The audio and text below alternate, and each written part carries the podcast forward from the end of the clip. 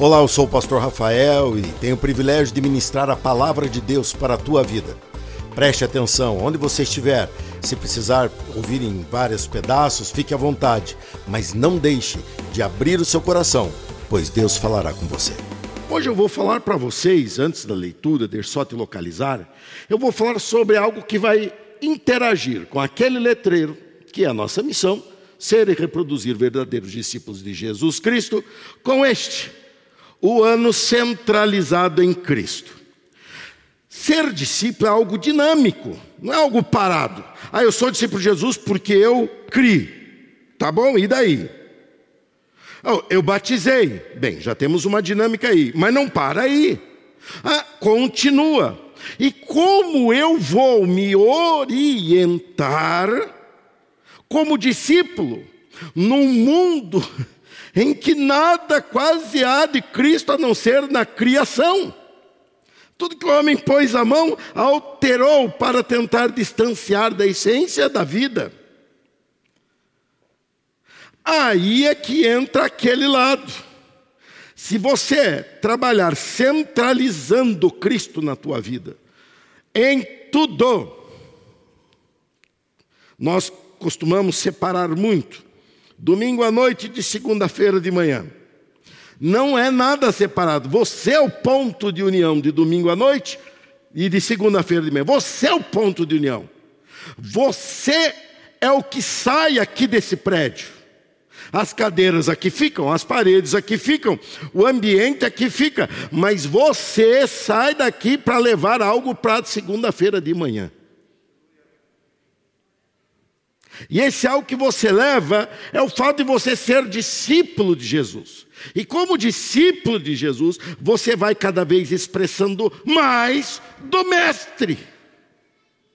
Sou discípulo de Jesus, então eu expresso cada vez mais Ele, quem Ele é, o que Ele fez, o que Ele faz, o que Ele fará. E eu expresso isso através de uma prioridade. E a minha prioridade é Jesus é o centro. Por isso, hoje vou pregar sobre vivendo, que é aquela dinâmica centralizada em Cristo, que é essa aqui. O título da mensagem é Vivendo centralizado em Cristo. Santa Ceia. Geralmente, quase sempre, eu separo para trazer assuntos um pouco mais maduros, mais é, desafiadores para a igreja. Você que nos visita é muito bem-vindo, como já foi apresentado, mas deixe Deus trabalhar no teu coração. Hoje, no final, eu acredito que Deus vai fazer uma aliança linda com cada um de vocês, com cada um de nós. Então, abra seu coração. Eu só peço uma coisa para você, e eu acho que nem é tão difícil. Fique inteiro agora, inteiro, para aquilo que vai ser ministrado. Não divida sua mente, sua atenção. Se você usar o smartphone para ler o texto, não tem problema, isso é uma realidade cada vez mais crescente, cada vez crescente, mas não se deixe levar, ele é feito para te roubar a atenção.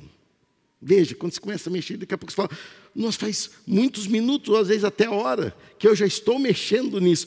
Ele é, ele, ele, ele liga no teu cérebro um mais para mais para mais, e quando você vê, passou a vida, vendo a vida de nada, né? Porque nem dos outros às vezes a gente está vendo. Então eu quero que só isso, você em cima, você lá no fundo, você no meio da galeria, lá do outro lado, lá embaixo, fique inteiro. Vocês, a, a, a pandemia foi muito produtiva para o pessoal fazer filhos. Temos muitos nenéns na igreja. E isso é bom, isso é bênção, isso é bênção. Né? Porém, o filho é é seu. Deus te abençoe. seja ousado grandemente aí para educar essa criança. Por isso, se a criança começar a resmungar, gente, é criança. Ela não consegue assimilar tudo que está acontecendo aqui. E ela ainda é muito nova para ir lá para o ministério infantil. Então, temos ali um ambiente, você vá, fique lá tranquilo e, e, e procure manter a criança no ambiente mais silencioso possível, porque aqui temos muita gente. E o pessoal está aqui para estar inteiro para a mensagem. Amém? Só ande se você estiver sendo arrebatado para a glória. Caso contrário, fique no seu lugar ou você será realmente arrebatado antes da hora. Atos 4, 5 a 22. Eu peço também que você me acompanhe passo a passo. Se eu parar, você para junto comigo, porque tem algumas explicações que eu vou dar importantes aqui para você entender a abordagem da mensagem. No dia seguinte, diz a palavra de Deus, Atos, capítulo 4, versículo 5. No dia seguinte, o conselho das autoridades, dos líderes do povo e dos mestres da lei se reuniu em Jerusalém. Estava ali Anás, o sumo sacerdote, também Caifás, João Alexandre e outros parentes do sumo sacerdote. Mandaram trazer Pedro e João. Começamos a entrar aqui no centro do que eu quero falar hoje. Mandaram trazer Pedro e João e os interrogaram. Com que poder ou em nome de quem vocês fizeram isso! Para aí um pouquinho, que eu tenho que te explicar o que é isso que eles fizeram. Bem, eles estavam reunidos e receberam o, o, a, a, capacitação, a revestimento do Espírito Santo. E então é, segue o fluxo da igreja, uma grande mensagem com muita conversão, já por causa daquele movimento, por causa do movimento da cura, por causa do movimento que ele está fazendo. Mas esse episódio em especial acontece porque eles iam indo ao pátio do templo. Ali o templo eles não podiam entrar no templo. O templo é a habitação de Deus naquele conceito do Antigo Testamento, e hoje a habitação de Deus no mundo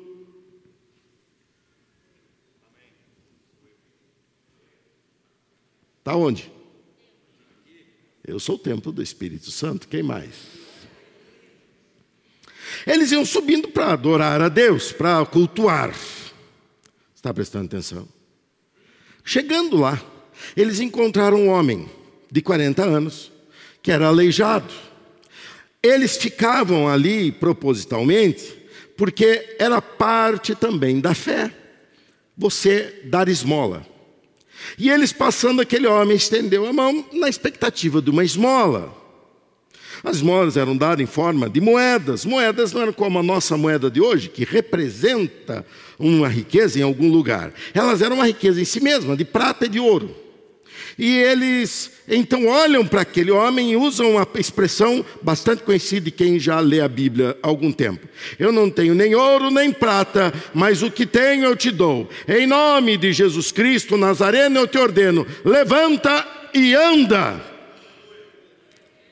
O homem de 40 anos, naquela limitação de uma formação toda limitada e, e uma formação que não aconteceu nos seus, nas suas pernas, simplesmente começa a ver um sobrenatural acontecendo. Por que aconteceu esse sobrenatural?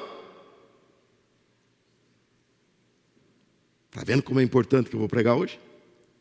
Eles olharam para aquele homem e falaram: Não tenho ouro nem prata, mas o que eu tenho eu te dou. Em nome de Jesus eu te ordeno. O que operou o sobrenatural naquele homem? Não foi a fé. Foi o poder do nome de Jesus. Ele não falou em nome de Jesus. Você está vendo como a gente tem dificuldade com essa clareza?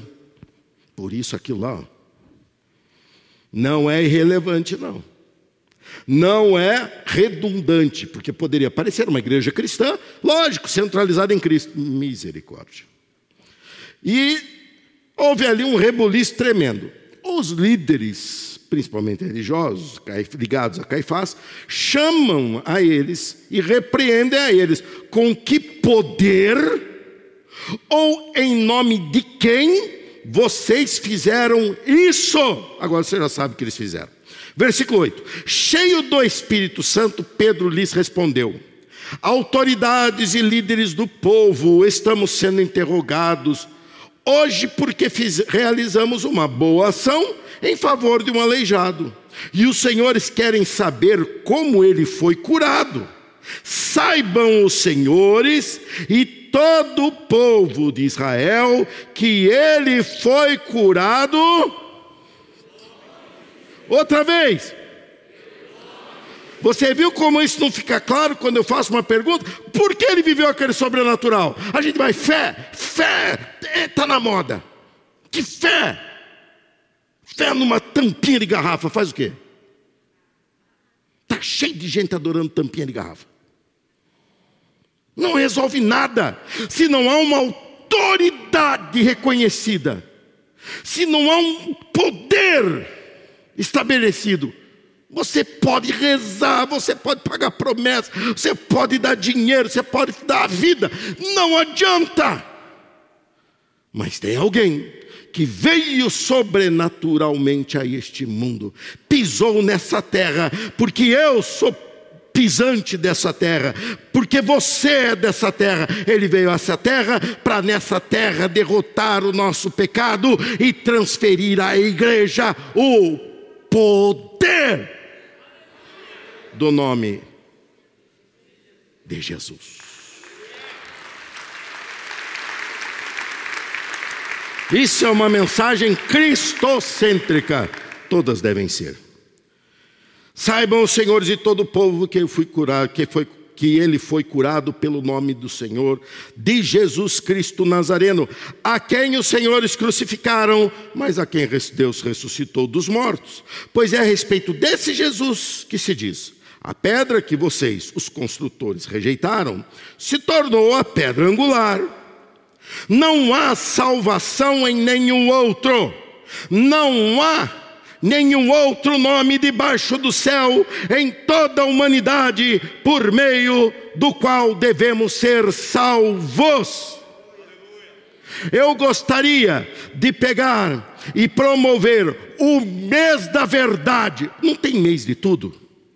Tem mês de tudo. Então vamos promover o mês da verdade e colocasse em todos os meios de comunicação, em todas as bandeiras, em todos os meios, inclusive em Aparecida, colocassem, não colocasse o nome da igreja batista, não. Não, isso não é questão de igreja, isso não é questão religiosa.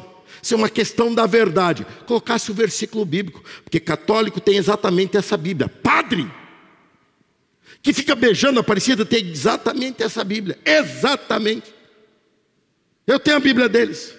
E leio na Bíblia deles. E não tem problema nenhum. O problema é ler e seguir. Né? Eu colocaria lá só o versículo 12. Vamos ler junto 12? Não há salvação em nenhum outro. Não há nenhum outro nome debaixo do céu em toda a humanidade, por meio do qual devemos ser salvos. Que nome é esse? Que nome é esse? Que nome é esse, Brasil idólatra? Que nome é esse? Jesus Cristo. Isso é centralizado em Cristo. Quando os membros do conselho viram a coragem de Pedro e João, ficaram admirados, pois perceberam que eram homens comuns, sem instrução religiosa formal. Reconheceram também que eles haviam estado com Jesus. Mas não havia nada que pudessem fazer, pois o homem que tinha sido curado estava ali. Ele reconhece que haviam estado com Jesus, reconhece o milagre. Assim ordenaram que Pedro e João fossem retirados da sala do conselho e começaram a discutir entre si: Que faremos com esses homens? Perguntavam uns aos outros. Não podemos negar que realizaram um sinal, como todos em Jerusalém sabem. Mas para evitar que espalhem sua mensagem, devemos adverti-los de que não falem nesse nome a mais ninguém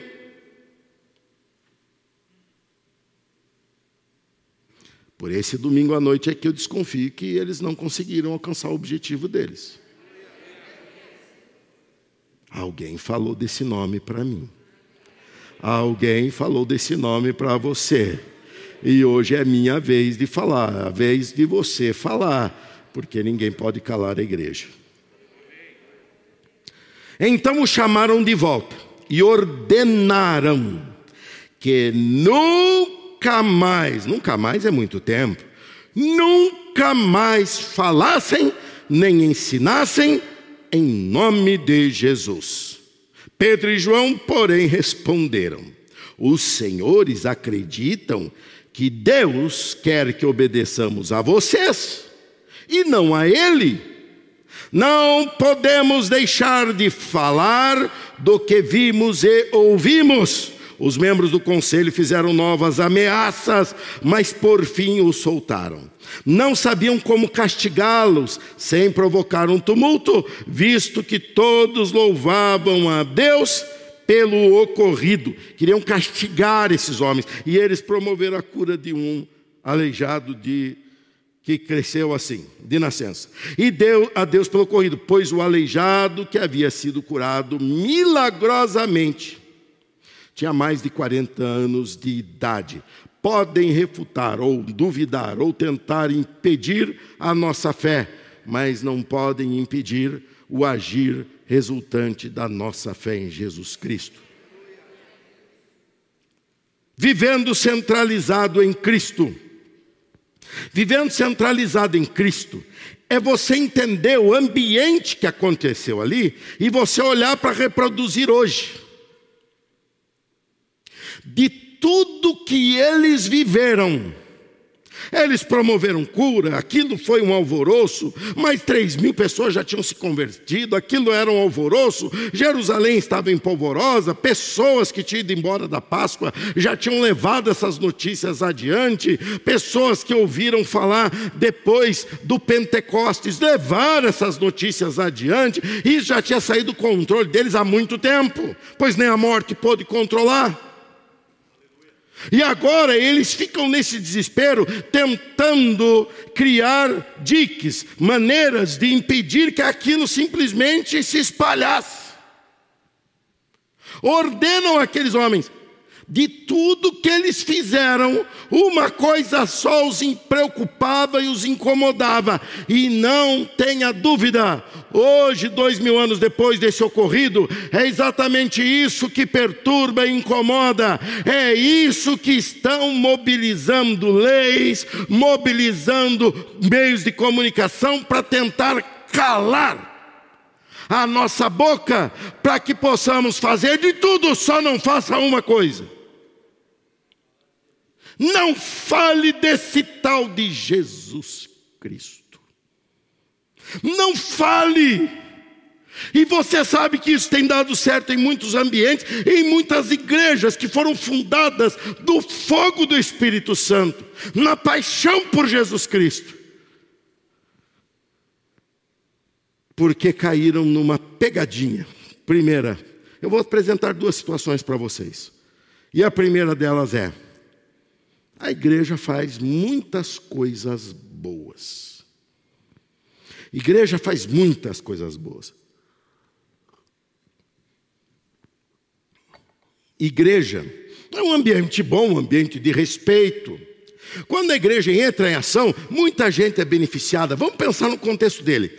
A, deles, a igreja estava ajudando órfãos e viúvas. Era uma pedra no sapato deles, porque eram pessoas desamparadas. As mulheres não eram impedidas de trabalhar, quando ficavam viúvas, não tinham mantenedor e ficavam à míngua, vivendo de esmolas. A igreja e as mulheres que vinham para a igreja, a igreja se distribuía, se organizava para que aquelas mulheres não passassem necessidade. A igreja cuidava dos, das viúvas e dos órfãos, como deve cuidar até hoje, se for necessário. A igreja resolvia problemas sociais. Aquilo era bem-vindo para aquele momento e é bem-vindo hoje. A igreja era um ambiente de paz. Eles vinham de um movimento de homens chamados os Macabeus, que lutavam por uma soberania nacional, em que Israel se tornaria uma nação soberana, e era uma luta armada, era uma luta de guerra, uma luta de batalha. Agora vem a igreja com um movimento que engoliria os macabeus e tudo mais, enfraquecendo aquele nacionalismo, falando de uma pátria celestial, falando de algo que vamos para a eternidade e somos do paz e amor. Nos reunimos em paz, nos concentramos em paz. Ali era uma coisa que ajudava, e isso era muito bem-vindo por todos. Aquele tempo não existia ainda é, sistema de som, então quase não incomodavam os vizinhos.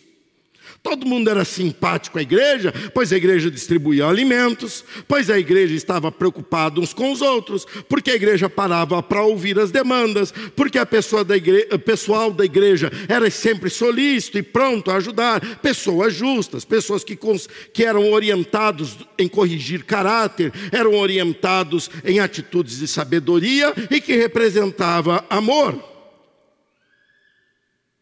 As a igreja prosperava e ajudava, desenvolvia as famílias. Era uma força para as famílias, e isso é sempre muito bem-vindo. Pois é uma base da sociedade em qualquer época, a base da sociedade é a família. Hoje vemos um movimento aparentemente organizado que está vindo à tona, é organizado, mas aparentemente está vindo à tona, melhor dizendo, que é contrário à família. Pergunto para aquelas pessoas se ela destrói a dela. Não, a dela não destrói, mas ela faz propósito para destruir a tua e vão para a rua com o comunismo e com tudo mais, como se isso fosse uma solução. Me aponte um caso de solução e eles não têm nada para apontar. Então a igreja entra promovendo situações que são bem-vindas, que são positivas, é, ajuda a família, ajuda o marido que, que, que é aquele marido violento, que surrava a esposa, falando: você não pode fazer assim, você agora faz parte da igreja, você não pode mais ser violento assim, você não pode mais fazer isso. Para aquela esposa que ficava teimando com o marido, que ficava é, é, é, teimando o tempo todo, que ficava confrontando o marido, a igreja não faz nada, porque com essa não temos o que fazer fazer. Mas oramos por ela, pedindo que Deus fortaleça o marido para aguentar uma coisa dessa. Mas a igreja sempre, de todas as formas, tentando ajudar, tentando contribuir, e isso era muito bem-vindo por todos. A igreja vinha e dava uma enorme contribuição social, e hoje não é diferente. No meio da pandemia, quem fez drive-thru, não só nós, mas pela cidade de Campinas e pelo Brasil afora. Igrejas fizeram para recolher alimentos para distribuir a quem precisava. Nós saímos na TV, mas muitas igrejas fizeram. Eu tenho notícia de muitas aqui, fora daqui. Igrejas preocupadas se as pessoas estavam passando necessidade. Isso é muito bem-vindo. Semana passada estive no, no, gabinete do prefeito, na outra semana, né? e a semana ele me ligou, estava aqui na igreja, é, para começar uma reunião com os líderes, na quarta-feira, ele me ligou dizendo assim: Ô oh, pastor, lembra que conversamos sobre uma parceria? Falei, lembro, não estou falando só da igreja, agora estou falando das igrejas da cidade, é, pois sou o presidente do conselho. E ele falou assim: lembra que eu falei, lembro, você conseguiu algumas igrejas? Falei, sim, temos algumas igrejas já dispostas e algumas pessoas que são especialistas em, em ajudar nesse ambiente. Ele falou, então vamos desenvolver, me encaminhou para a secretária da pasta e amanhã teremos uma reunião é, que vai avançar sobre isso, é uma ação do conselho de várias igrejas. E o prefeito está feliz, aberto para isso. Quem não estaria?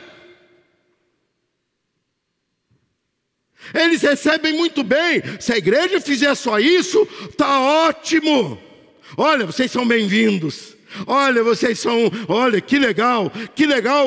Olha, o cristão é uma pessoa boa, é um ambiente bom. Pessoas vêm, trazem seus filhos e falam: o ambiente é bom, é limpo, organizado, é um ambiente de respeito. Meu filho fica lá, tem instrução de valores. Que ambiente bom, só não façam uma coisa.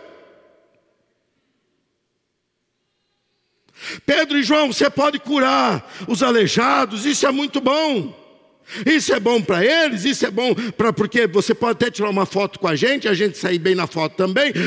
Podem fazer essas coisas, só não me façam uma coisa. Eu proíbo vocês de fazer uma coisa. Não se engane, igreja do Senhor Jesus do século 21. Nós somos muito bem aceitos, nós somos muito bem recebidos para ajudar e para contribuir com essa sociedade. Mas igreja não é ação social. Igreja não é um ambiente de ajudar pessoas. Igreja é, em primeiro lugar, corpo do Senhor Jesus Cristo. Vocês podem fazer tudo isso e não tem problema. Igreja, faça tudo isso, faça tudo isso, mas não esqueça da tua função primeira.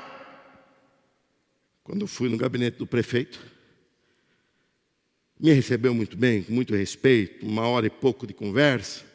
Já ficou pre preparado? Falou, não, vai voltar e quarta-feira abre tudo. Falei, não vim aqui cobrar isso do senhor, não, fique tranquilo. Falei, eu sei que ele me recebeu por eu ser pastor dessa igreja, igreja grande. Mas eu fiz questão que ele corrigisse e assim: eu recebi o presidente do conselho, porque daqui um ano e meio eu saio do conselho de pastores como presidente, e eu quero que aquele órgão dê certo e ele seja uma instituição que converse com a prefeitura e dê andamento mesmo depois eu só apoiando. E ele, tudo bem, fazemos tudo, fazemos tudo. E olha, que papo gostoso, que conversa boa. Eu falei, mas eu tenho um negocinho para falar com o senhor. O pastor Hildo, que é vice-presidente, estava comigo, olhou para mim e baixou a cabeça. Depois eu expliquei para ele, eu falei, se eu não falasse, eu deixaria de ser quem eu sou. Eu sou igreja. Eu não sou político, eu não sou, é, é, não tenho, olha, não tenho nenhuma paixonite por aparecer na foto com eles. Isso é consequência do que eu sou. E se eu deixar de ser, eu traio a base, o fundamento e o porquê Deus me levantou até isso.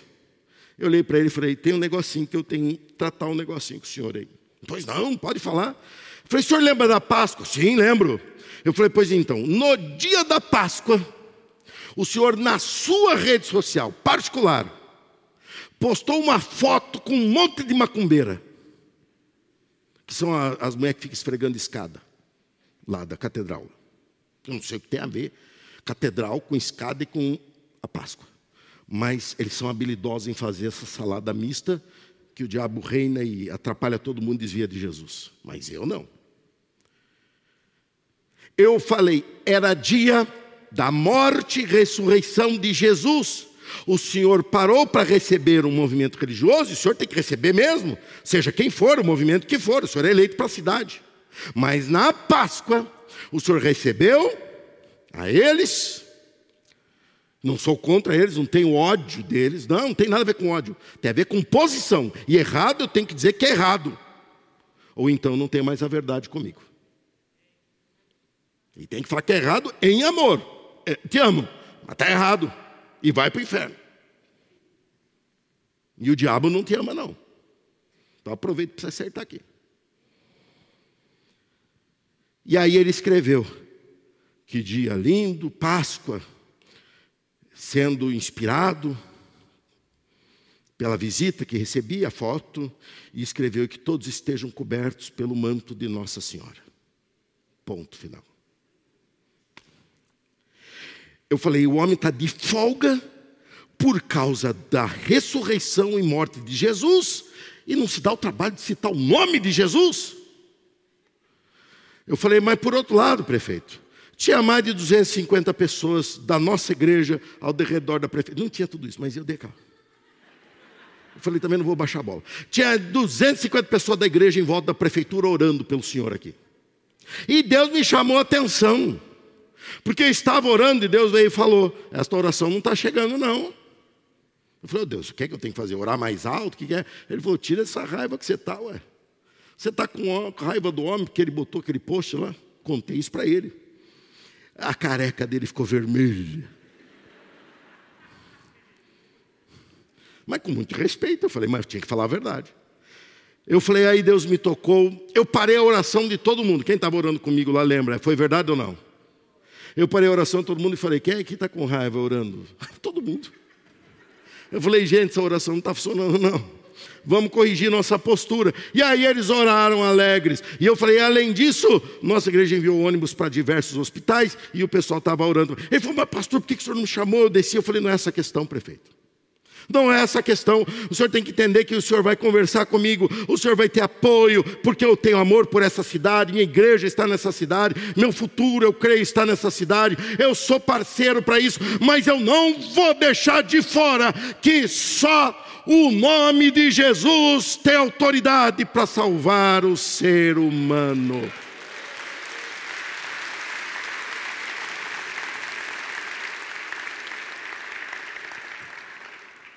Ele olhou para mim e falou assim: o aniversário de Campinas está chegando.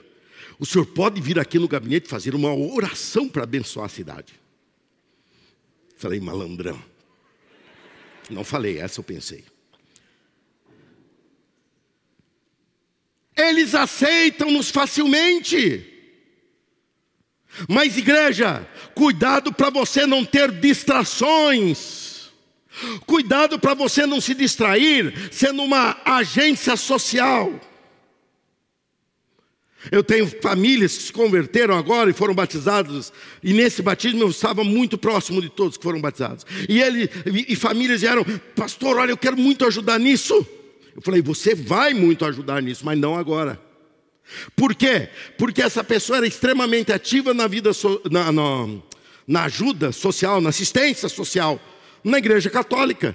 E ela vem para cá, é batizada, converteu-se? Acredito que sim, mas é fácil dela trazer os cacuetes de lá para cá. Eu falei, futuramente eu te uso nisso, mas agora você vai aprender uma coisa.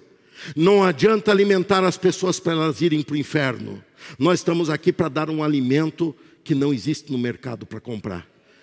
Nós estamos aqui para falar que só Jesus Cristo salva e impedi-la de trabalhar nisso por enquanto, porque eu sei que ela precisa se converter também na sua forma de agir, também na sua forma de pensar, além de converter seu coração, que eu acredito que já aconteceu verdadeiramente.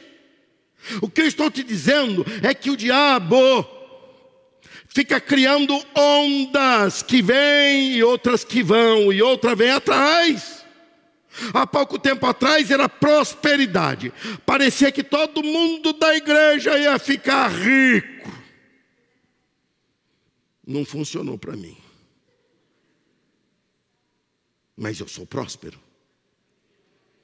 Porque eu estou cada vez mais perto de Jesus. Aliás, não perca a campanha Prospere, dia 18, 19 e 20. Estou próspero. Aí o diabo vê que isso não, tá, não deu certo. Vamos criar outra, essa vai funcionar. Igreja, igreja ajudando as pessoas socialmente, a igreja ajudando todo mundo a ficar rico, agora a igreja vai ajudar a família. E está uma onda de família. Às vezes coloco para assistir. E olha, irmão, eu sou família, ó, eu sou família até o tutano. Eu tenho pai, mãe, amo meu pai, amo minha mãe, amo a parteira que fez meu parto, eu amo todo mundo. E todo mundo tem uma parte importante para chegar até aqui, senão não chegaria. Mas eu sou igreja. Eu, como Rafael, tenho que cuidar da minha família, tenho que honrar, mas quando eu me reúno como igreja, e eu coloco lá a pregação, Aí, pessoal, oh, por que a tua família? Por que a tua família? Eu falo, mas eu estou assistindo a coisa certa, deixa eu ver. Não, é igreja, é igreja que tem nome aqui. Ah, então vamos estimar um pouco. Quem sabe vai falar de Deus. Termina, eles citam Jesus. Jesus vai ajudar a tua família. O mundo já ouve isso demais. Deus vai te ajudar, Deus vai te prosperar, Deus vai trazer paz para a tua família, Deus vai te abençoar, mas se você reconhecer, só há um nome. Sabe ao derredor de quem que nós nos reunimos aqui hoje? De Jesus Cristo. Começou com o pastor Danilo aqui, passou outro pastor, passou outro pastor, agora estou eu, estava o grupo, estava todo mundo. Mas o alvo é o mesmo, de começo a fim. De começo a fim, o alvo é adorar ao Senhor Jesus Cristo. Vocês podem fazer tudo, só não me falem desse nome, Atos 4,18. Ele diz assim: ó, então o chamaram de volta e ordenaram que nunca mais falassem nem ensinassem em nome de Jesus. Não fale de Jesus, não fale de Jesus. Quando você for fazer o evangelismo, e a gente é cheio de pegadinha mentirosa, a gente chega para a pessoa e fala assim: Olha, você quer melhorar de vida? Você quer acabar com os teus problemas? Você quer não sei o quê? Então venha para a igreja. Mentira! Acabou o problema de quantos aqui? Às vezes até arrumou problema a mais. Porque sua família era contra você vir, pronto. Não é verdade? É verdade. Por que nós não acreditamos no poder do nome de Jesus para salvar as almas? Por que nós precisamos de atrações? Sabe o que atrai o pecador? Alguém que não morreu em pecado. Sabe o que atrai um mortal? Alguém que ressuscitou. Sabe o que atrai uma pessoa que está envolvida nesse mundo? Alguém que venceu o mundo. E eu não conheço ninguém que fez tudo isso a não ser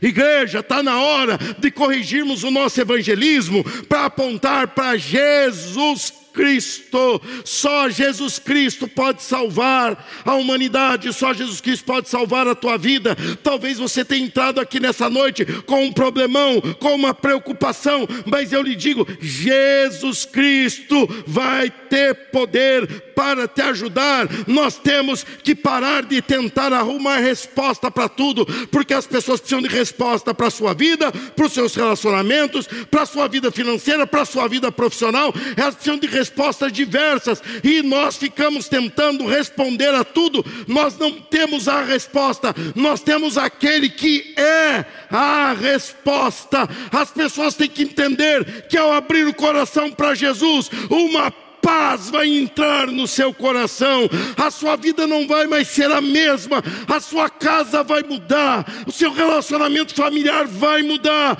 a sua vida vai virar de ponta cabeça pelo mundo que nos rodeia, porque a partir dali ele é um servo do Senhor Jesus Cristo, um discípulo e fazedor, reprodutor de discípulos verdadeiros de Jesus Cristo. Jesus Cristo está sentado no centro do trono da tua vida. Tem que estar. Tá. Tem que estar. Mas se nem nos púlpitos conseguem falar só de Jesus, que é feito para isso, conseguem modificar as coisas, aí eu me preocupo que é lá fora. A igreja ajuda muito, mas a maior, igre... maior ajuda que o mundo pode ter, só a igreja pode dar. Agência social qualquer um pode ser. Fazer terapia e é, ajuda a famílias, muitos podem fazer. Eu não sou ignorante, gente. Eu tive estudos sobre isso exclusivo nos Estados Unidos com os melhores, maiores psicólogos que estavam num congresso e foram retirados para dar palestras no Eton College, onde estudou Billy Graham. E lá eu estudei sobre ajudando as famílias através daquilo. E eu fiquei vendo aqueles psicólogos falando, fiz o curso, e eles reviravam lixo, reviravam lixo, reviravam lixo, reviravam lixo, e eu ficava esperando, que hora que vão jogar o lixo fora? Na sessão que vem a gente dá outro jeito. Sessão seguinte, o que, que, vamos fazer? Revirar lixo, revirar lixo. Oi, escuta, esse teu problema, me conta da tua infância. Você quer mesmo saber da minha infância? É porque a, a origem do problema está lá. Eu vou te dizer onde está a origem do problema. Chama-se diabo, capeta, satanás que está na infância de todo mundo, que está no TV Globinho de todo mundo, que está na historinha de todo mundo, que está na cabeça de todo mundo. E só existe um que pode tirar esse problema da tua vida: aquele que venceu Satanás, pegou a chave do inferno e da morte e prevalece na minha vida e pode prevalecer na sua também.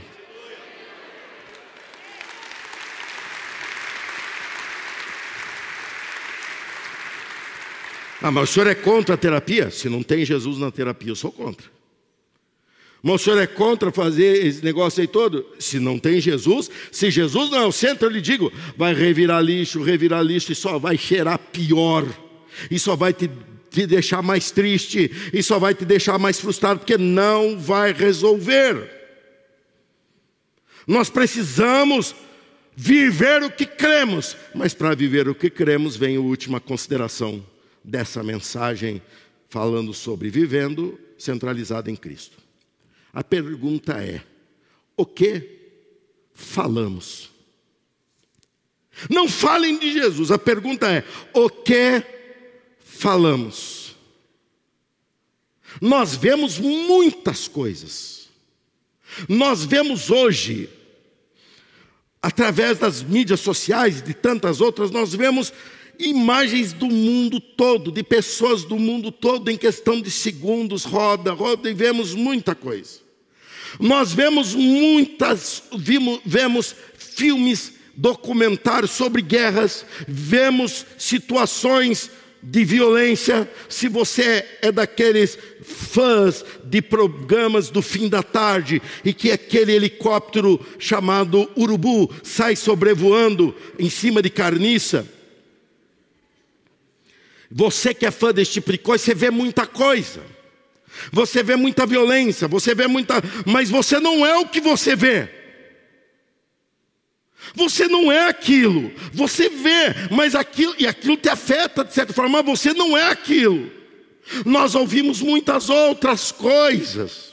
Nós ouvimos situações totalmente descabidas, vimos, ouvimos situações mentiras, ouvimos situações de manipulação, ouvimos notícias de todo que é tipo que você, se não tiver uma perspicácia muito aguçada, você é enrolado por aquilo que falam, e você começa a ouvir daquilo, ouvir daquilo outro, ouvir daquilo outro, e isso de certa forma te machuca, mas você também não é o que você ouve.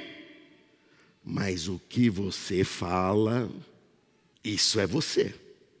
Isso é você. Você pode ver muita coisa ruim, você pode ouvir muita coisa ruim, mas quando você começar a falar, é sinal que você está se tornando exatamente aquilo que veio e ouve. A questão daqueles homens é que eles não falassem, porque se eles não falassem, por mais que os líderes daquela, daquele conselho judaico olhasse para eles e visse que não tinha como mudá-los, porque eles eram convictos, eles olharam e falaram: a única forma de barrá-los é que eles não falem que eles são. Porque se eles não falarem, outros não crerão.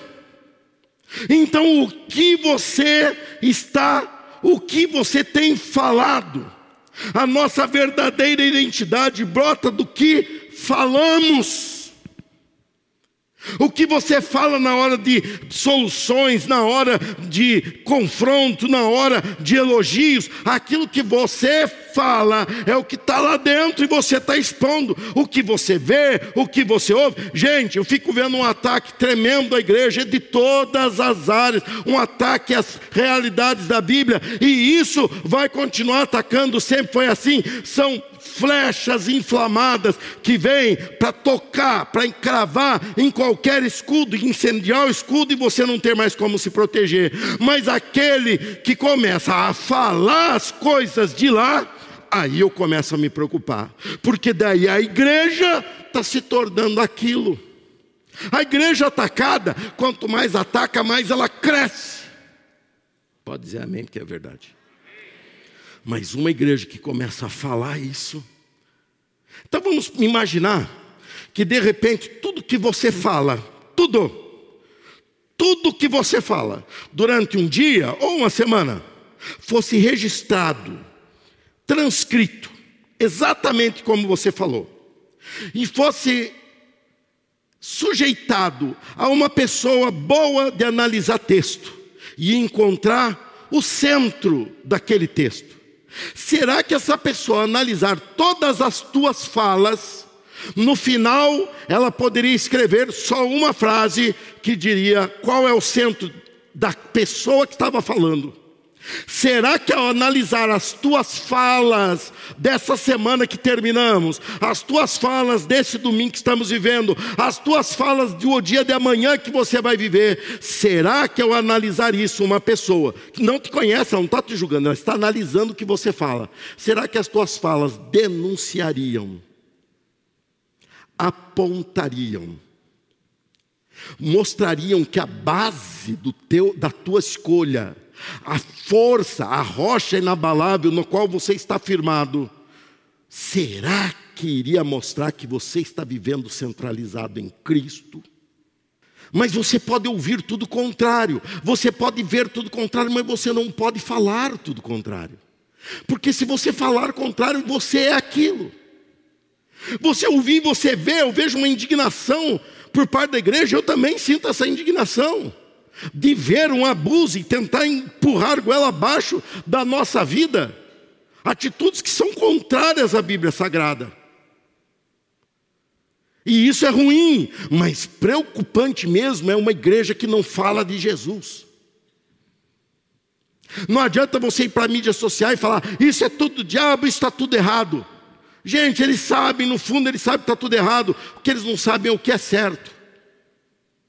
Eles estão esperando que venha um movimento na mídia social bastante grande, um movimento na empresa onde você trabalha bastante relevante, um movimento na família que você pertence bastante impactante, que aponte para uma solução, e essa solução chama-se Jesus Cristo. Eu já falei Jesus Cristo mais de dez vezes, acho que nessa mensagem, né? Então deixa eu falar mais uma. O nome é Jesus Cristo. O nome que tem que ser teu coração, encher a tua boca, pautar a tua vida é Jesus Cristo, porque por aquilo que você fala de Jesus, você será reconhecido e está construindo a tua salvação. Veja o que está escrito em Romanos 10, versículo 9 e 10. Veja como isso é importante e relevante. O que você está falando, pois veja, o que você fala é aquilo que você, lá no fundo, é. Romanos 10, 9. Se você declarar com a sua boca que Jesus é o Senhor e crer em seu coração que Deus o ressuscitou dos mortos, será salvo. Amém, aleluia. 10. Pois é crendo de coração que você é declarado justo, e é declarando com a boca que você é salvo. Eu quero que você pare para pensar um pouquinho sobre essa relação: coração e justificação, e declaração e salvação. Se Deus não mudar o nosso coração num coração justificado pela ação sobrenatural da cruz do Calvário, da obra de Jesus na cruz do Calvário, se Deus não operar isso no teu coração, teu coração continua com intenções de morte, intenções de término, intenções de destruição, pois é essa, esse é o instinto do homem e da mulher caída e afastado de Deus. Qualquer um. Então ele vem e justifica-nos. As intenções do teu coração começam a mudar. Mas agora, como é que as intenções do teu coração estão mudando e tua boca não começa a declarar salvação?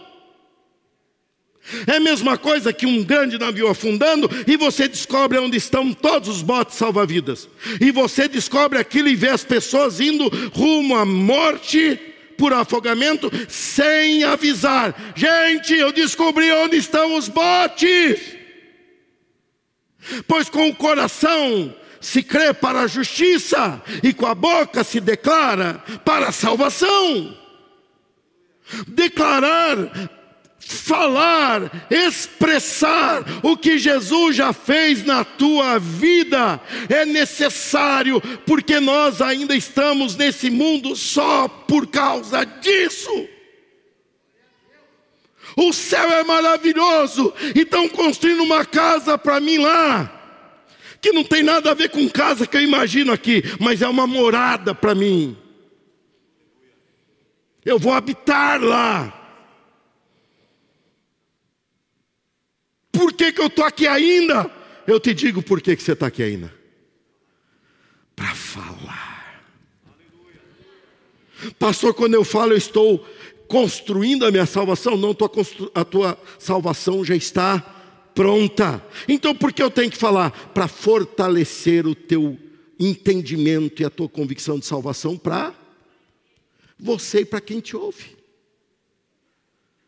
Eu fico tão impressionado com a palavra de Deus, pela sua perfeição e profundidade, pois é crendo com o coração que você é declarado justo. Já fui declarado justo, está tudo bem? Não está tudo bem, não. Começa agora a declarar com a tua boca que você é salvo. Começa a declarar com a tua boca que você é salvo. Viver uma vida centralizada em Cristo. Como esquecer que aquele aleijado da porta formosa ficou em pé por causa do nome de Jesus? Como esquecer que quem operou aquele milagre foi Jesus, porque era no nome dele que oraram? Como esquecer que a Páscoa é a ressurreição de Jesus Cristo? Como esquecer que o Natal é o nascimento de Jesus? Pois estão esquecendo, sabe por quê? Porque o coração não está justificado e sua boca não declara a vida, mas o meu coração já foi justificado pelo sangue de Jesus, e minha boca tem que falar em alto e bom tom: Jesus Cristo está salvando. Gente, eu achei os botes salva-vidas meus amigos, minha família, meus colegas de trabalho, eu achei o bote salva-vida. Eu não posso me calar, eu não posso ficar alheio ao fato de eu saber que eles estão naufragando na vida eterna.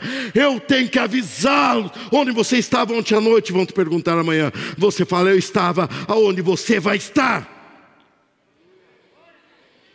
Como assim eu vou estar? Eu estava onde está a resposta para a tua existência.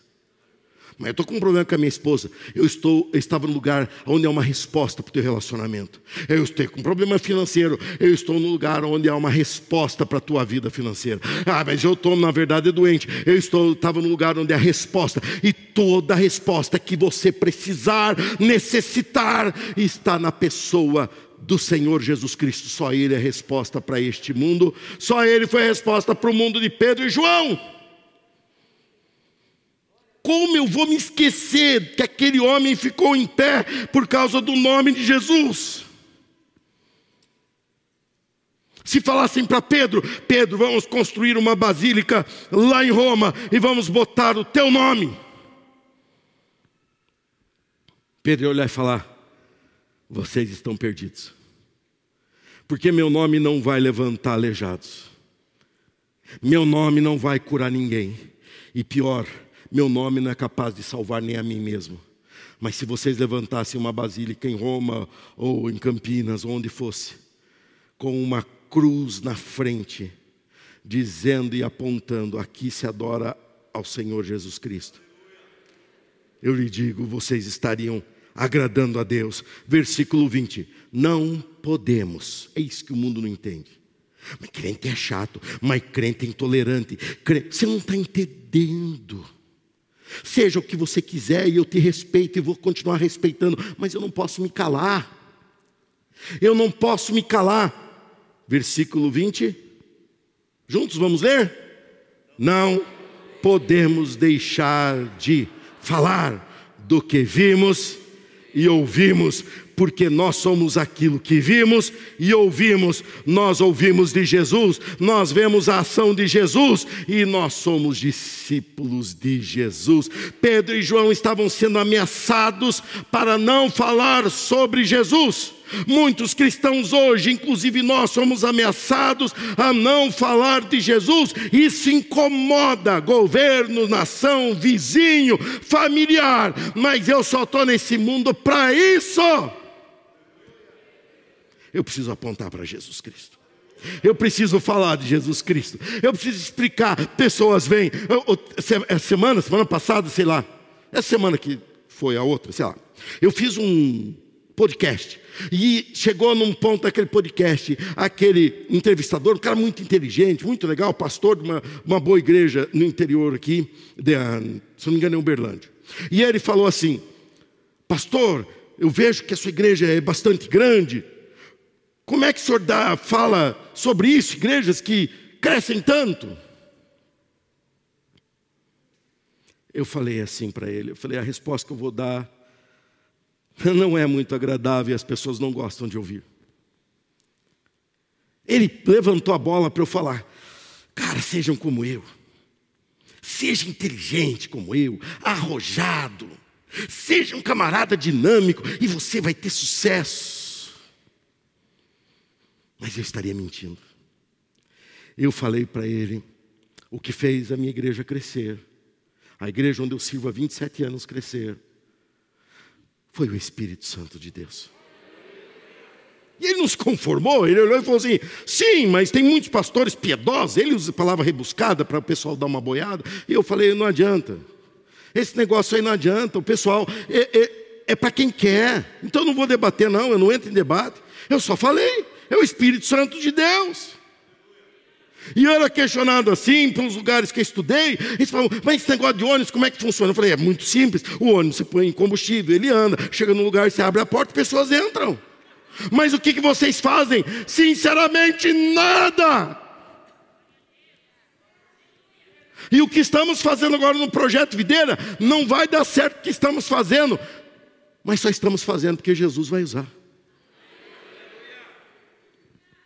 Está na hora da gente apontar para essa realidade. Satanás não teme quando nós fazemos um movimento e acabamos com a miséria. Satanás não teme quando nós fazemos um outro movimento e acabamos com os divórcios. Satanás não teme se nós acabarmos com as drogas. Satanás não vai temer a gente se a gente prosperar essa cidade e essa cidade não ter problema financeiro. Satanás não gosta de ver o avanço e a melhora, mas ele não teme. Mas se nós levantarmos e usarmos usarmos o nome de Jesus Cristo, Satanás fica desesperado e o inferno inteiro é colocado de joelho. Porque o nome de Jesus é poderoso. Você acabou de ouvir a palavra de Deus. Abra o seu coração para ela, deixe com que ela produza frutos e Deus vai te surpreender no seu dia a dia. Deus te abençoe.